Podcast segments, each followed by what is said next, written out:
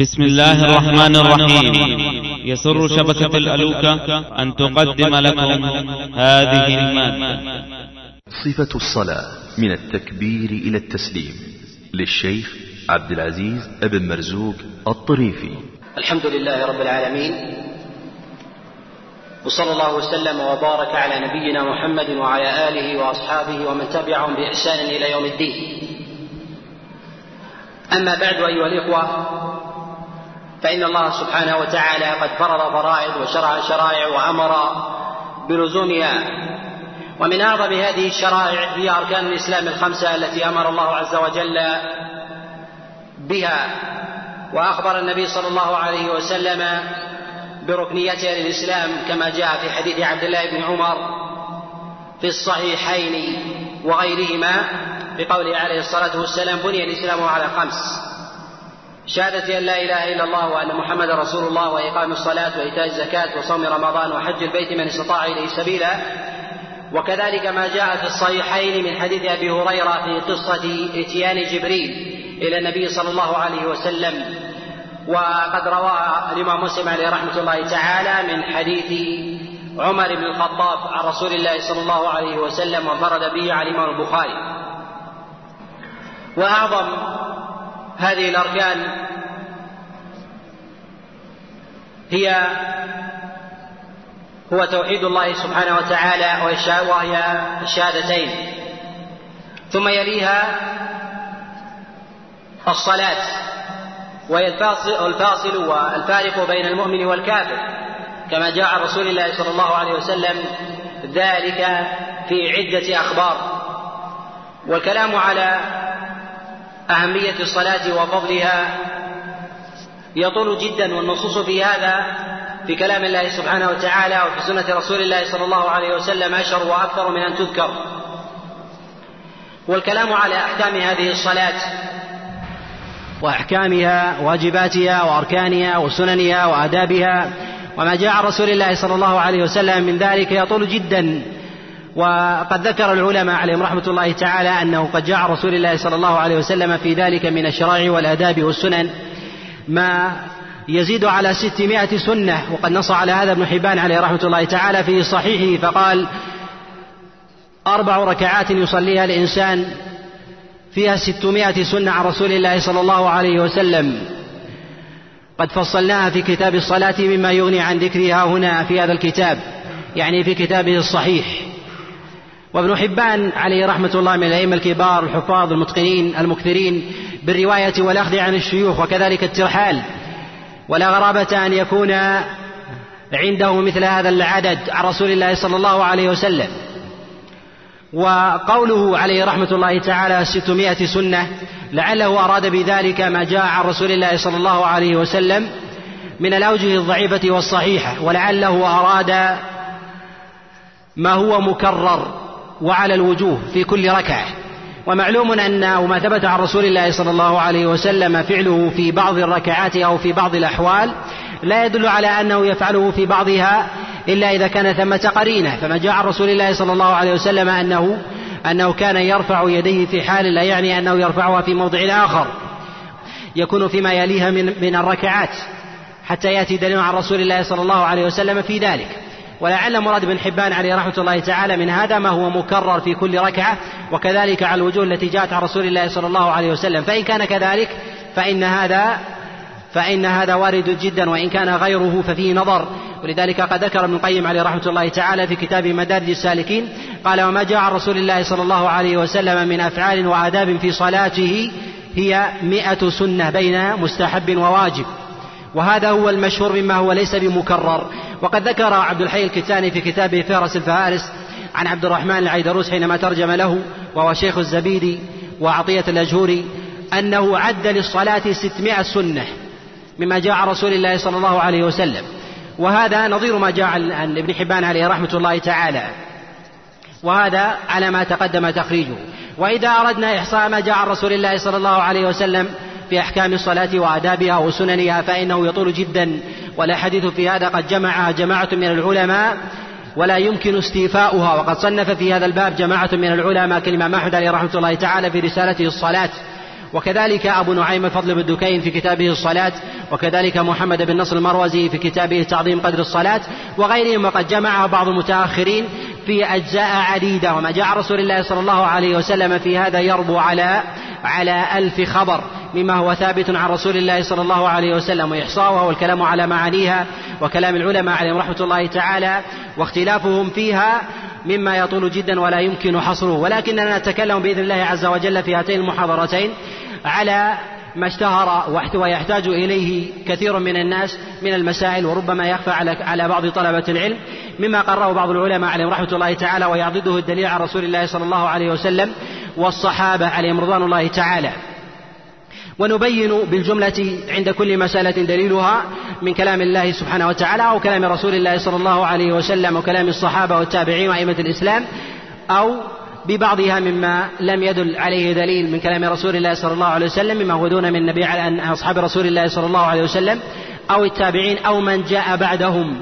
والعمدة في هذا هو الوحي كلام الله سبحانه وتعالى وكلام رسول الله صلى الله عليه وسلم وما عدا ذلك فلا حجة فيه وإنما هو بحاجة لأن يحتج له لا أن يحتج به. والله سبحانه وتعالى إنما تعبد الناس بكلامه وكلام رسول الله صلى الله عليه وسلم وما عدا ذلك فإنه ليس ليس بحجة. وما بعد ذلك عمل الصحابة وإجماعهم. لهذا يقول الإمام أحمد عليه رحمة الله تعالى الإجماع إجماع الصحابة وما ومن بعدهم تبع لهم. فإن ثبت إجماع الصحابة على مسألة من المسائل فحينئذ لا قول لأحد بعدهم وإن كان من أجلة التابعين ومن أئمة الإسلام. ولهذا ينبغي أن يعتنى بأقوال الصحابة عليهم رضوان الله تعالى فيما يتعلق بالعبادات فضلا عن غيرها. وذلك لأنهم أقرب إلى فهم مراد رسول الله صلى الله عليه وسلم وأقرب إلى التنزيل فإذا اختلفوا فحينئذ هو السعة كما نص على هذا غير واحد من الأئمة كعمر بن عبد العزيز وكذلك إسماعيل القاضي المكي وغيرهم في مواضع عدة وكذلك ابن عبد البر عليه رحمة الله تعالى في كتابه التمهيد والاستذكار. الصلاة هي الركن الثاني من أركان الإسلام وهي عمود الدين. وقد فرضها الله سبحانه وتعالى على نبيه محمد صلى الله عليه وسلم حينما أسري به عليه الصلاة والسلام. وقد اختلف العلماء من المؤرخين وغيرهم في سنة الإسراء برسول الله صلى الله عليه وسلم. والذي عليه الاتفاق أن رسول الله صلى الله عليه وسلم كان يصلي بمكة صلاة لا يعرف من السنن والآداب منها إلا ما ندر ولكن ما ثبت عن رسول الله صلى الله عليه وسلم أنه يؤدي صلاة ذات ركوع واحد وسجدتين. وقد جاء عن رسول الله صلى الله عليه وسلم أنه كان يصلي ركعتين.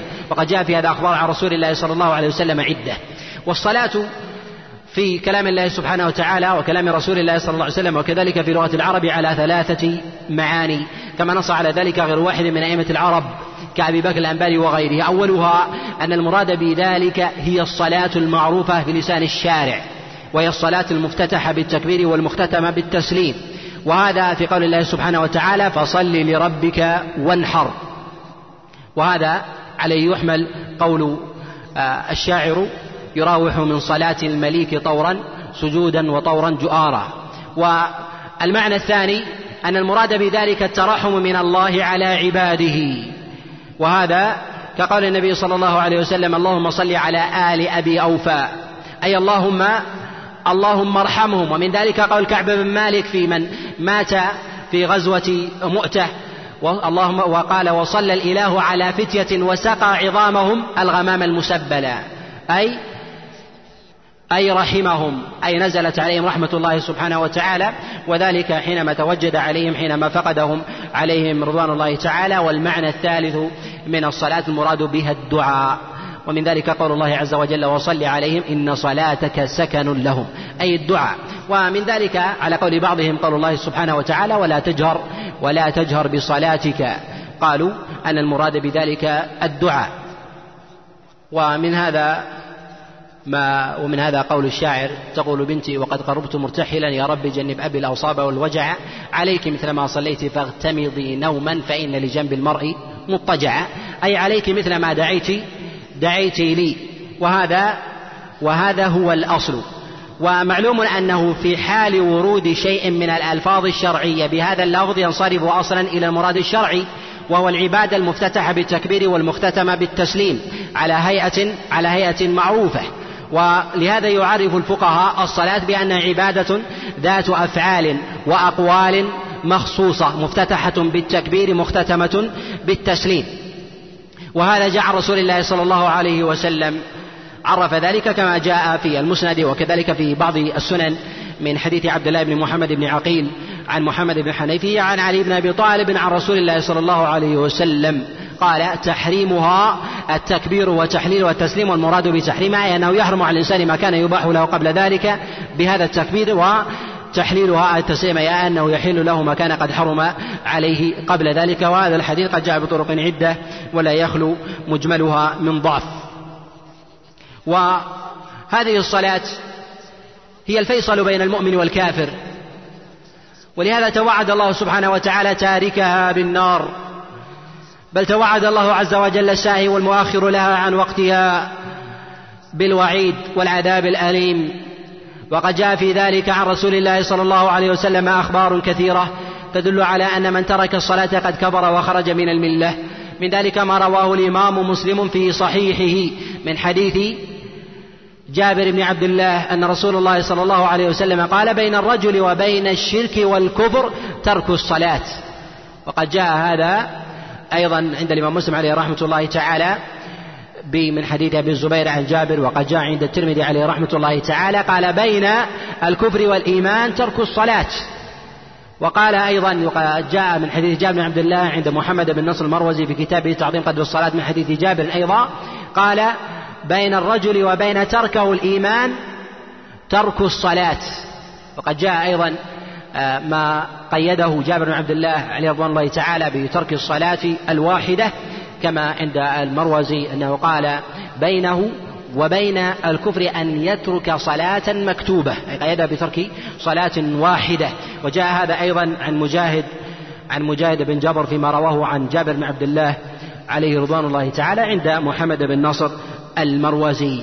ويكفي في الوعيد في من تركها أنه يحشر مع فرعون وهامان وقارون وأبي بن خلف كما روى الإمام أحمد والطبراني وابن حبان وغيرهم من حديث عبد الله بن عمر أن رسول الله صلى الله عليه وسلم قال من حافظ على هذه الصلوات حيث ينادى بها كنا له نورا ونجاة وبرهانا يوم القيامة ومن لم يحافظ عليها لم تكن له نورا ولا نجاة ولا برهان يوم القيامة وحشر مع فرعون وهامان وقارون وأبي بن خلف ومن حشر مع هؤلاء فلا أفلح ولذلك قد ذهب الصحابة عليهم رضوان الله تعالى بالاتفاق وذهب التابعون إلى أن من ترك الصلاة سواء كان جاحدا لوجوبها أو كان تاركا لها على الكسل والتعاون أنه كافر خارج من الملة. وهذا محل اتفاق عندهم والخلاف إنما طرأ بعد ذلك.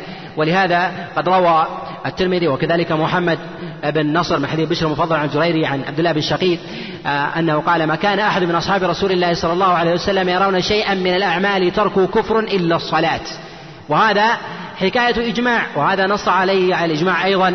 التابعون وعلى رأسهم أيوب بن أبي تميم السختياني كما روى ذلك محمد بن نصر المروزي من حديث حماد بن زيد عن أيوب بن أبي تميم السختياني أنه قال ترك الصلاة كفر لا نختلف فيه. ومراد بهذا حكاية الخلاف. ولا أعلم نصا عن أحد من الصحابة ولا عن التابعين أنه قال بعدم كفر تارك الصلاة. إلا ما روي عن ابن شهاب الزهري وهو أول من صرح وإن كان ليس بظاهر بكفر تارك الصلاة. كما رواه عنه محمد بن نصر المروزي من حديث عبد العزيز ابن عبد الله. عن إبراهيم عن ابن شهاب أنه سئل في من يؤخر الصلاة حتى يخرج وقتها. قال إن كان تاركا لها مبدلا ومبتغيا دينا غير الإسلام قتل وإن كان تاركا لها تهاونا فإنما فإنما يضرب ضربا مبرحا ويسجن. قال وفي هذا دليل على أنه لا يرى كفر تارك الصلاة وفي هذا نظر. فقول محمد بن شهاب الزهري في آه، في هذا الرجل أنه يقتل في أنه إن بدل المراد به الردة وقوله يحبس هنا أي أنه إن ترك هذه الصلاة الواحدة. وأما الخي وأما في من ترك صلاة واحدة حتى يخرج وقتها هذا محل الخلاف. أما ترك الصلاة بالكلية فلا أعلم نصا يعضده لا من الكتاب ولا من قول الصحابة ولا من قول التابعين وإنما الخلاف نشأ نشأ بعد ذلك. ولهذا الذي عليه إجماع الصحابة وكما قال الإمام أحمد عليه رحمة الله تعالى الإجماع إجماع الصحابة ومن بعدهم تبع لهم أن من ترك الصلاة فقد كفر. وما جاء عن محمد بن شهاب الزهري محتمل وليس بصريح.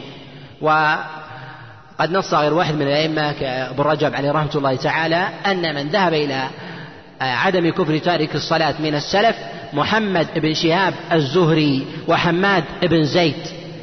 وهؤلاء من الأوائل.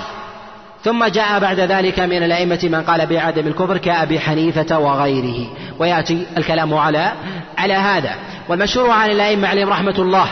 عدم كفر من, شيء من ترك شيئا من أركان الإسلام إلا الركن الأول والركن الثاني وهي الصلاة.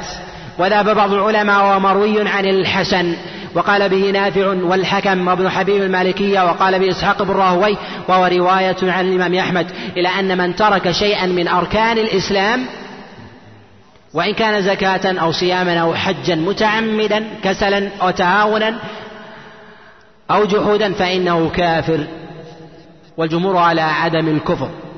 ولهذا يقال أن من من حكم بكفر من ترك شيئا من أركان الإسلام وقول معروف لأئمة السلف لكنه قول مرجوح. لا تعضده الأدلة وتكفيره إنما دل الدليل عليه في الصلاة. ولا يعضده الدليل فيما عدا ذلك وأظهر ما جاء فيه في الحج. صراحة بعد الصلاة كما في قول الله سبحانه وتعالى ولله على الناس حج البيت من استطاع إليه سبيلا ومن كفر. وما جاء عن عمر بن الخطاب عليه رضوان الله تعالى فيما رواه البيهقي وأبو بكر الإسماعيلي. قال لقد هممت أن أبعث إلى الآفاق فينظر من كان عنده جيدة فلم يحج أن يضرب عليهم الجزية. ما هم بمسلمين؟ ما هم بمسلمين وهو وهو متعول وإسناده الصحيح عن عمر بن الخطاب عليه رضوان الله تعالى. وما جاء من النصوص على الأئمة عليهم رحمة الله تعالى بعدم كفر تارك الصلاة إنما هو قول المتأخرين. ولا يعلم هذا القول لأحد من الصحابة ولا لأحد من التابعين ولهذا حكى غير واحد من الأئمة الإجماع على كفر تارك الصلاة بأي حال كان تركها. وقد ذهب إلى هذا وحكى الإجماع إسحاق بن راهوي ومحمد بن نصر المروزي. فقد ذهب إسحاق بن راهوي إلى أن من لم يكفر تارك الصلاة أنه مرجئ ومال إلى هذا أبو داود عليه رحمة الله تعالى في كتابه السنن حينما ترجم قال ما جاء في المرجئة ثم أورد حديث كفر تارك الصلاة. أي أنه من لم يذهب إلى كفر تارك الصلاة أنه قد ذهب وقال بقول بقول المرجئة. وعليه يعلم تساؤل كثير من المتأخرين. بعدم تكفير تارك الصلاة مع ثبوت النص عن رسول الله صلى الله عليه وسلم. وأما الأئمة الأربعة كأبي حنيفة ومالك والشافعي وأحمد فالنصوص عنهم في هذا متفاوتة. فالمشهور عن الإمام أحمد عليه رحمة الله تعالى القول بالتكفير نص عليه جماهير أصحابه بل عامتهم حكاه عنه من أصحابه ابن هانئ وكذلك الخلال. وكذلك الميموني وأبو بكر المروزي والشالنجي وابن عبد الله بن أحمد وحنبل بن إسحاق وكذلك الأسطخري في رسالته الإمام أحمد في رسالة الإمام أحمد عليه رحمة الله تعالى كما ذكرها بإسنادها ابن أبي يعلى القاضي في كتابه طبقات الحنابلة وكذلك أبو داود في مسائله وكذلك أبو طالب كلهم حكوا عن الإمام أحمد عليه رحمة الله تعالى النص بكفر تارك الصلاة. ولا يعلم عنه نص بعدم التكفير إلا ما يفهمه بعض الأصحاب من رواية ابنه صالح حينما سأله عن زيادة الإيمان ونقصانه قال كيف يزيد وينقص؟ قال بترك الفرائض كالصلاة والزكاة والصيام والحج. وغيرها من الفرائض. قالوا في هذا دليل على أنه يرى أن من ترك الصلاة فإن إيمانه ينقص. وفي هذا نظر.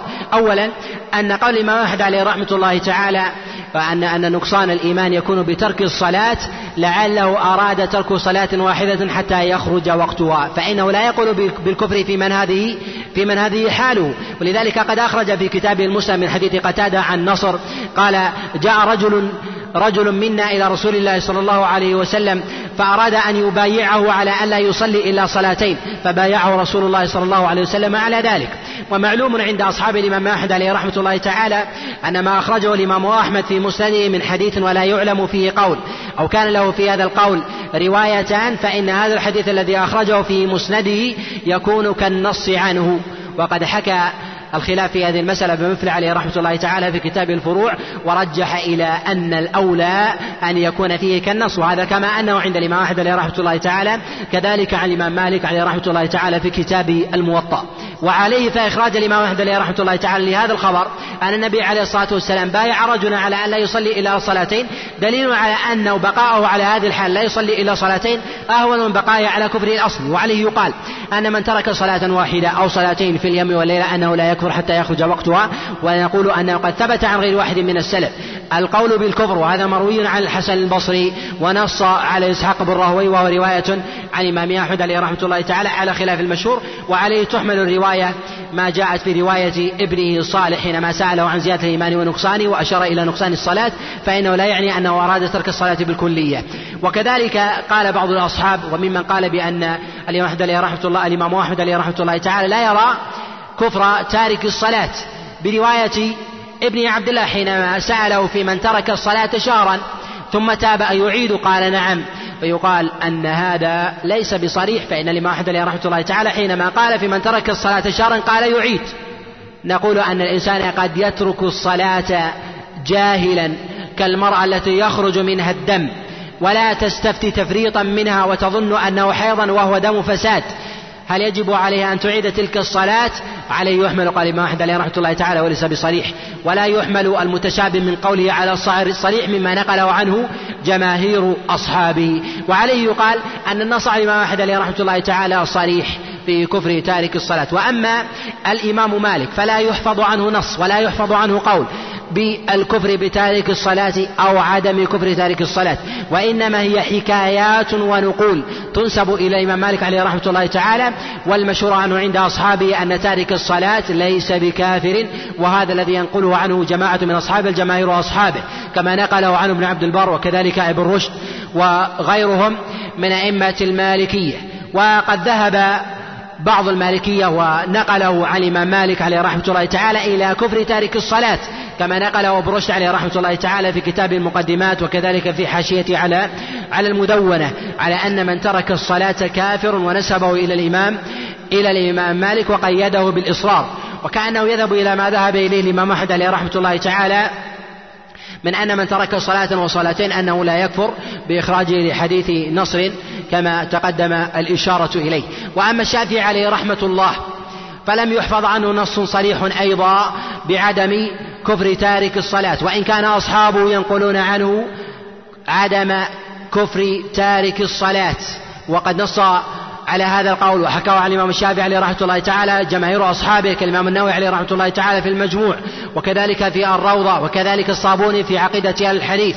ونقل بعض الأئمة عن الإمام الشافعي عليه رحمة الله تعالى أنه يرى كفر تارك الصلاة كما حكاه عنه الإمام الطحاوي عليه رحمة الله تعالى في مشكل الآثار وكذلك في اختصار في اختصار اختلاف العلماء أي أن الشافعي عليه رحمة الله تعالى يرى كفر تارك الصلاة.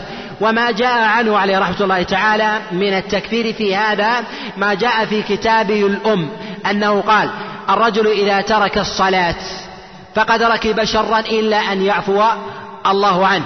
قال الرجل إذا ترك صلاة مكتوبة حتى يخرج وقتها فقد ركب شرا إلا أن يعفو الله عنه. قالوا فإن الإمام الشافعي عليه رحمة الله تعالى بهذا القول يرى عدم كفر تارك الصلاة فيقال أن الشافعي عليه الإمام الشافعي عليه رحمة الله تعالى لم يذهب إلى هذا القول. بدليل أنه قيدها بترك صلاة واحدة حتى يخرج وقتها. وهذا قد دل الدليل على عدم كفره كما تقدم فيما رواه الإمام أحمد عليه رحمة الله تعالى في مسنده. وأما نص صريح عن الإمام الشافعي عليه رحمة الله تعالى فلا في هذه المسألة. وإن كان جماهير أصحابه يحكون عنه عدم التكفير. أم وأما أبو حنيفة فالمشهور عنه عدم التكفير. ولا يكاد ينقل عنه القول بكفر تارك الصلاة ونقله عنه جماهير أصحابه ومن الأئمة في هذا الإمام الطحاوي عليه رحمة الله تعالى كذا في كتاب المشكل وكذلك في كتاب اختصار اختلاف العلماء وله في ذلك نصوص. وإلى هذا ذهب شيوخه عليه رحمة الله تعالى كحماد ابن أبي سليمان وغيره وهو مروي عن إبراهيم النخعي عليهم رحمة الله. وقد ذهب جماعة من الأئمة عليهم رحمة الله تعالى إلى إلى عدم كفر تارك الصلاة وممن ذهب من الأئمة إلى هذا القول. ابن قدامة المقدسي في كتابه المغني وكذلك ابن عبد الهادي في كتاب المغني ذوي الأفهام وكذلك ابن حبان السخاوي وكذلك العراقي وغيرهم. وترك الصلاة ليس من خصال أهل الإيمان بحال ولهذا قد ذكر ولي الدين العراقي عليه رحمة الله تعالى في أوائل كتابه طرح التثريب قال وأخبرني بعض أصحابنا قال وهو أبو الطيب المغربي أن أحد علماء المغرب حينما تكلم على ترك الصلاة قال وترك الصلاة هذه مسألة يفترضها العلماء ولا وليست بواقع. وقال وهذا قال وهذا العالم الذي حكى هذا القول كان في عزلة وكان في حلقة أبيه حتى خرج حتى خرج إلى مجالس العلم والتدريس وحكى هذا القول. وعلى كل فهذا القول وغيره يدل على أن ترك الصلاة ليس من من خصال الإسلام بحال ويكفي التشديد النصوص عن النبي صلى الله عليه وسلم وحكايات التكفير على الأئمة عليهم رحمة الله تعالى وهي كثيرة أشهر من أن تذكر وقد تقدم جملة منها. وهذه الصلاة والتي فيها الكلام هي الفرائض الخمسة التي فرضها الله سبحانه وتعالى على عباده على لسان رسول الله صلى الله عليه وسلم. ونتكلم بإذن الله تعالى على ابتدائها إلى الانتهاء منها بالتسليم. والكلام على ما بعدها وما قبلها من شروط ونحو ذلك يطول ذكره. ولهذا نتنكبه ونأخذ ما ظهر وما أهم من مسائلها وما يحتاج إليه الكثير. فيقال أن الصلاة يشرع الاتيان إليها في المساجد ولأجل ذلك بنيت. وقد فرض الله سبحانه وتعالى الاتيان إليها جماعة. كما قال الله سبحانه وتعالى واركعوا مع الراكعين وقد جاء في ذلك عن رسول الله صلى الله عليه وسلم نصوص عدة. ولم يثبت عن رسول الله صلى الله عليه وسلم في الاتيان إلى الصلاة دعاء معلوم. وأما ما رواه الإمام مسلم في صحيحه من حديث محمد بن علي بن عبد الله بن عباس عن أبيه عن عبد الله بن عباس أن النبي صلى الله عليه وسلم في قصة بيتوتة عبد الله بن عباس عند خالته ميمونة أن النبي عليه الصلاة والسلام خرج إلى الصلاة ثم قال اللهم اجعل في قلبي نورا وفي سمعي نورا وفي بصري نورا فهذا الحديث غلط ووهم. وأورده الإمام مسلم عليه رحمة الله تعالى في صحيح معلا له بعد رواية حديث كريب مولى عبد الله ابن عباس عن عبد الله بن عباس عليه رضوان الله تعالى أن النبي عليه الصلاة والسلام قال ذلك في صلاته فهذا الدعاء في السجود وفي الليل وليس في الذهاب إلى المسجد كما مال إلى هذا الإمام البخاري عليه رحمة الله. حينما ترجم على هذا الحديث قال باب الدعاء إذا انتبه من الليل. وترجم على هذا الإمام النسائي عليه رحمة الله تعالى في سننه. قال باب الدعاء في السجود. فالصواب أن هذا الدعاء وقول اللهم اجعل اللهم اجعل في قلبي نورا وفي سمعي نورا وفي بصري نورا ومن أمامي وفي بشري نورا من أمامي نورا من خلفي نورا عن يميني نورا عن يساري نورا إلى آخر الخبر إنما هو إنما هو في السجود. وليس في الذهاب إلى المسجد. وقد وهم فيه محمد بن علي في روايته عن أبيه عن عبد الله بن عباس عليه رضوان الله تعالى وإراد الإمام مسلم عليه رحمة الله تعالى له بعد أن أورده من حديث كريم مولى عبد الله بن عباس معلا له لا محتجا به. ويشرع كذلك أن يخرج الإنسان متوضئا ولهذا استحب العلماء أن يتوضأ الإنسان لكل صلاة. وإن جمع بين صلاة بوضوء واحد لا حرج عليه. ويشرع له أن يأتي إلى الصلاة بسكينة وقار فإنه يشرع للصلاة من السكينة كما من الإتيان بالسكينة كما يشرع كما يشرع فيها كما نص على هذا غير واحد من الأئمة عليهم رحمة الله. ولم يثبت عن رسول الله صلى الله عليه وسلم خبر في خروج الإنسان من منزله إلى المسجد بدعاء معين وما جاء في هذا من حديث أم سلمة عليه رضوان الله تعالى.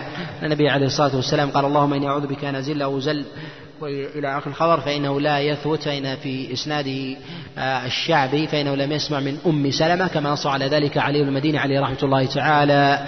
وإن كان قد قال الحاكم عليه رحمة الله تعالى في مستدركه على هذا الخبر هذا حديث على شرط الشيخين ولا يتوهم متوهم أن أن عامر بن شراحيل الشعبي لم يسمع من سلمة فإنه قد دخل عليه وعلى عائشة ثم روى عنهما كثيرا بعد ذلك.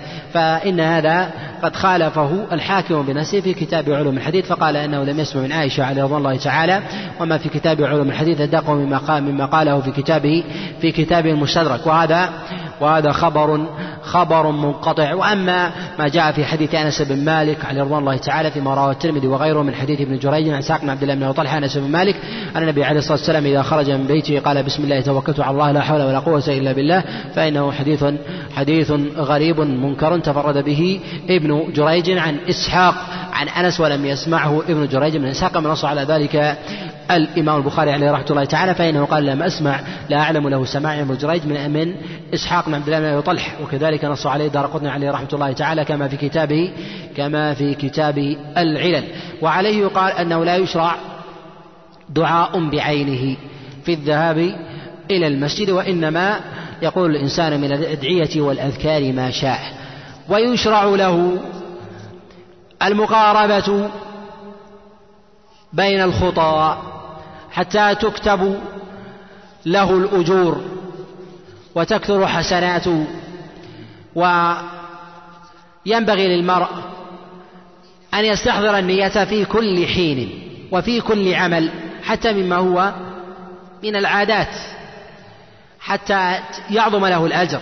ولهذا يقول غير واحد من العلماء النية تجارة العلماء أي أنهم يتاجرون في ذلك فربما كان العالم في عمل من الأعمال فيستحضر عدة من النيات فيكتب الله عز وجل له نيات عدة.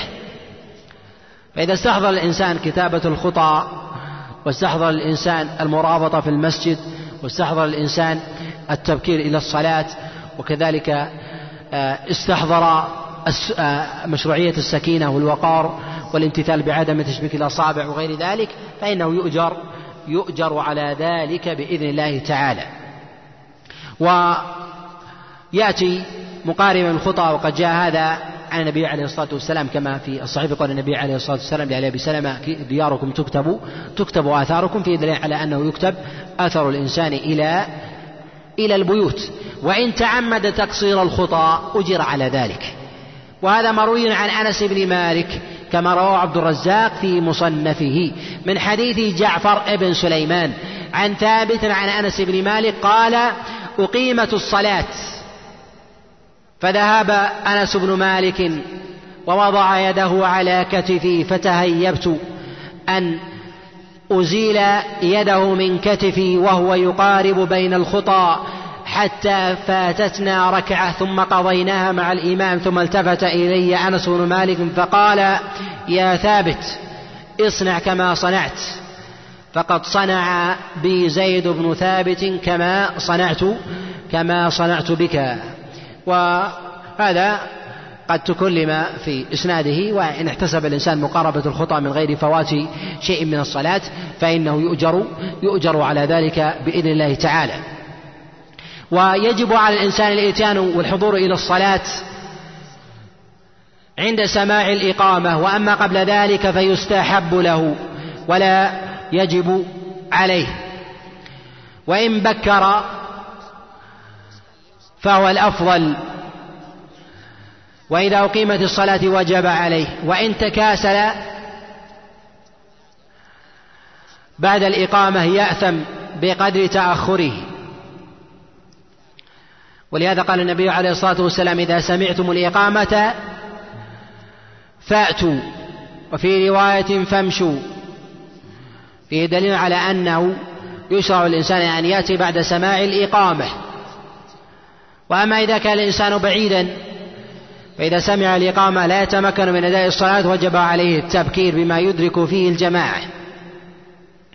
ولا فرق بين المساجد بعضها عن بعض والأولى لكن الأولى للإنسان أن يصلي فيما هو قريب منه. وقد جاء عن بعض السلف استحباب الصلاة بالمسجد القديم عن المسجد الحديث. وهذا ثابت عن أنس بن مالك كما رواه أبو نعيم الفضل بن دكين في كتاب الصلاة من حديث ابن سيرين. قال كنا نمشي مع أنس بن مالك فيسأل فإذا مررنا بمسجد فيقول قديم هو؟ فإذا قلنا لا تجاوزه إلى غيره فإذا كان قديما صلى صلى به. ويعضده قول الله سبحانه وتعالى مسجد أسس على التقوى من أول يوم حق أن تقوم فيه. قال بعض العلماء فيه دليل على مشروعية الصلاة في المسجد في المسجد القديم. والسنة للإنسان إذا أتى المسجد أن يقول الدعاء المشروع عن رسول الله صلى الله عليه وسلم عند دخول المسجد. وهذا ثابت عن رسول الله صلى الله عليه وسلم في حديث أبي حميد أو أبي أسيد. كما رواه الإمام مسلم من حديث سليمان بن بلال عن ربيعة بن أبي عبد الرحمن عن عبد الملك بن سعيد عن أبي أسيد أو أبي حميد. عن النبي صلى الله عليه وسلم قال إذا دخل أحدكم المسجد فليقل اللهم افتح لي أبواب رحمتك. وإذا خرج فليقل اللهم إني أسألك من فضلك. وأما الصلاة على النبي عليه الصلاة والسلام عند دخول المسجد. قبل هذا الدعاء فقد جاءت عند أبي داود بوجه غير محفوظ من حديث الدراوردي عن ربيعة وقد تفرد به الدراوردي وليس بمحفوظ وقد جاء أيضا عند الترمذي من حديث فاطمة الصغرى عن فاطمة الكبرى عن النبي صلى الله عليه وسلم وفيه انقطاع. إذا فلا يثبت على النبي عليه الصلاة والسلام عند عند دخول المسجد وإنما وإنما المشروع في ذلك هو هذا الدعاء الذي ورد عن رسول الله صلى الله عليه وسلم وهذا أمثل شيء جاء جاء في هذا الباب.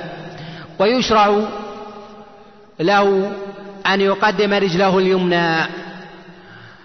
وأمثل شيء جاء في هذا الباب بل هو الوحيد في بابه عن رسول الله صلى الله عليه وسلم رواه الحاكم في مستدركه والبيهقي عنه في السنن.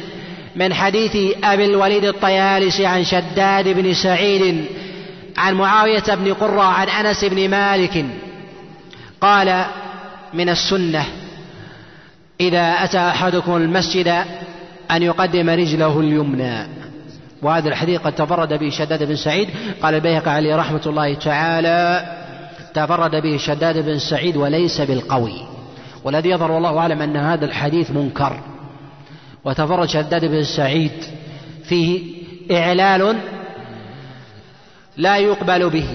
وهذا هو الحديث الفرد المرفوع عن رسول الله صلى الله عليه وسلم بالتيامن عند دخول المسجد. لكن قد حكي أن العمل عليه. قال البخاري عليه رحمة الله تعالى في صحيح باب التيامن عند دخول المسجد. قال وكان عبد الله بن عمر إذا دخل المسجد يبتدئ بيمينه وإذا خرج ابتدأ بشماله. ولم أقف على إسناد ما جاء عن عبد الله بن عمر عليه رضوان الله تعالى. وفي قول البخاري عليه رحمة الله تعالى في هذه الترجمة يدل على أنه يميل إلى الاستحباب. وحمل بعضهم الاستحباب هنا إن لم يصل حديث أنس بن مالك على حديث عائشة عليه رضوان الله تعالى أن النبي عليه الصلاة والسلام كان يعجبه التيمم في تناوله وترجله وطهوره وفي شأنه كله. فيقال أن هذا في شأن الإنسان لا في العبادات. أما في العبادات فلا بد فيها من دليل.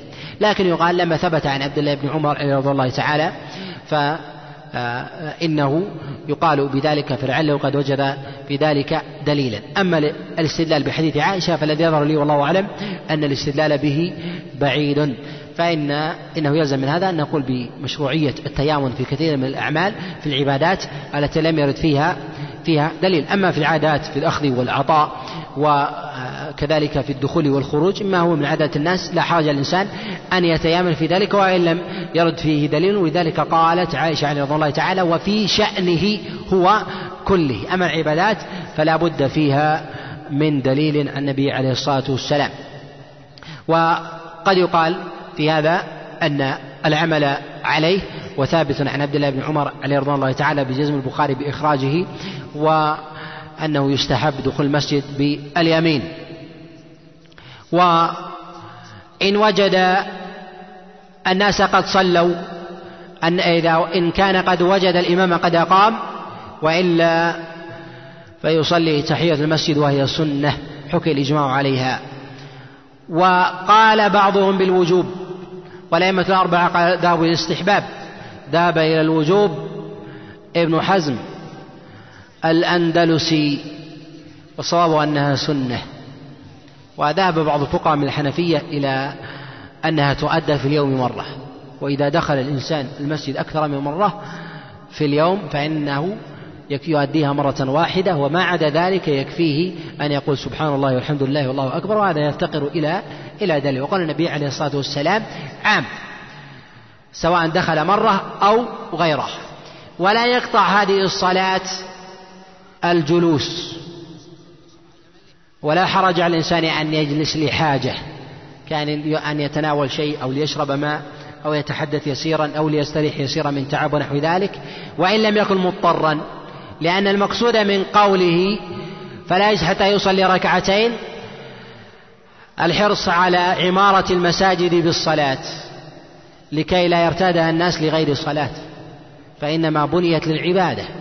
وما عدا ذلك مما هو من حاجة الناس تبع لها كالجلوس والحديث وكذلك الأشعار وغير ذلك والنوم ونحوه مما دل الدليل عليه فإنه يكون تبع والأصل فيها والأصل فيها التعبد مما جاء عن رسول الله صلى الله عليه وسلم من صلاة واعتكاف وذكر وقراءة قرآن وانتظار الصلاة وغير ذلك مما دل عليه الدليل. ثم ينتظر إقامة الصلاة فإذا أقام المؤذن فيقوم إلى الصلاة. وقد اختلف العلماء عليهم رحمة الله تعالى في الوقت الذي يقوم فيه المصلي للصلاة عند أي أي لفظ من الإقامة. على عدة أقوال ذهب الشافعي وداود وذهب إلى هذا السالم عبد الله بن عمر وابن شهاب الزهري وعراك بن مالك وعمر بن عبد العزيز إلى أنه عند أول الإقامة عند قوله الله أكبر. وحكاه ابن شهاب الزهري عمن سبقه. قال كانوا يقومون إذا سمعوا المؤذن يقولوا الله أكبر. وذهب الإمام أحمد عليه رحمة الله. وذهب إلى هذا جماعة كالحسن البصري وابن سيرين إلى أنهم يقومون عند قول المؤذن قد قامت الصلاة. ولا دليل في هذا عن رسول الله صلى الله عليه وسلم ومرفوع لكلا الأقوال. وقد روي هذا عن أنس بن مالك وفيه ضعف. لكنه قد ثبت عن الحسن البصري وأنس بن مالك كما جاء في المصنف عند ابن أبي شيبة وكذلك عند ابن عبد البر. من حديث هشام عن الحسن وابن سيرين أنهما كانا يكرهان القيام إلا عند قول المؤذن قد قامت الصلاة. وذهب أبو حنيفة عليه رحمة الله تعالى إلى أنه يقوم عند قول المؤذن حي على الفلاح. وعلى كل فإنه لا دليل في هذا. كما قال الإمام مالك عليه رحمة الله تعالى قال ولا أعلم في ذلك شيئا إلا أنه يختلف الناس فمنهم الثقيل ومنهم الخفيف. وعلى هذا يعلق الأمر بثقل الإنسان وبإدراكه التكبيرة وهذا هو الأولى أن يعلق الأمر به أن يقوم الإنسان بما يستطيع معه تسوية الصف. والإتيان بالسنة من سواك ومتابعة الإمام واقتداء به حال تسويته للصفوف وكذلك النظر إليه حال التكبير كما كان الصحابة عليهم رضوان الله تعالى يقتدون برسول الله صلى الله عليه وسلم. ولو لا يكبر الإمام إلا بعد انتهاء المؤذن عند جماهير العلماء وإن كبر قبل ذلك. فالصلاة صحيحة ولا حرج في هذا وهذا مروي عن إبراهيم النخعي قال به سفيان الثوري وزفر وأبو حنيفة روى ابن أبي شيبة في المصنف عن مغيرة قال إني لا أسمع صوت المؤذن بعد أن كبر إبراهيم للصلاة وكان إماما. وهذا في وقتهم فإن المؤذن كان يذهب إلى إلى سطح المسجد يقيم ويؤخذ من هذا أنه لا يعرف لا يعرف للمؤذن مكانا في المسجد في الصدر الأول بل أنه يصلي كسائر الناس. إن وجد مكانا يصلي فيه. وإن حجز فرجة له لذهابه وإتيانه فلا حرج عليه. وإن وجد أحدا مكانه فإنه يصلي في أي موضع. وأما حز على الدوام سواء للمؤذن أو لغيره فهو خلاف. خلاف السنة. ولم يثبت عن رسول الله صلى الله عليه وسلم خبر بذكر قبل تكبيرة الإحرام وإنما هو الانشغال بتسوية الصفوف. وما ثبت عن رسول الله صلى الله عليه وسلم في ذلك هو تسوية الصفوف والسواك. وأما من الألفاظ فلم يثبت عن رسول الله صلى الله عليه وسلم في ذلك شيء إلا أمره الناس بتسوية الصفوف. وأما ما يذكره بعض العامة وبعض الفقهاء من ذكر قبل تكبيرة الإحرام فمحدث. لا أعلمه يثبت عن النبي عليه الصلاة والسلام ولا عن أحد من الصحابة ولا عن أحد من التابعين. وتسوية الصفوف هي سنة باتفاق العلماء وحكي الإجماع عليها. وذهب بعضهم إلى الوجوب وهو قول لا أعلم قائلا به من السلف صراحة سوى ما ترجم عليه الإمام البخاري عليه رحمة الله تعالى في كتابه الصحيح قال باب إثم من لم يسوي الصفوف. وفيه أنه يرى وجوب تسوية الصفوف وذهب إلى هذا ابن حزم الأندلسي. بل أغرب وذهب إلى بطلان من لم يسوي الصفوف وتسوية الصفوف سنة مؤكدة. وذهب ابن حزم الأندلسي عليه رحمة الله تعالى الوجوب واحتج بضرب عمر الخطاب عليه رضوان الله تعالى من لم يسوي الصفوف بالدرة. فقد ضرب أبا عثمان النهدي وضرب بلال سويد قالوا وفي هذا دليل على وجوب تسوية الصفوف يقال أن السلف الصالح ومنهم عمر بن الخطاب عليه رضوان الله تعالى كانوا يعزرون على ترك السنن. من فضلك تابع بقية المادة.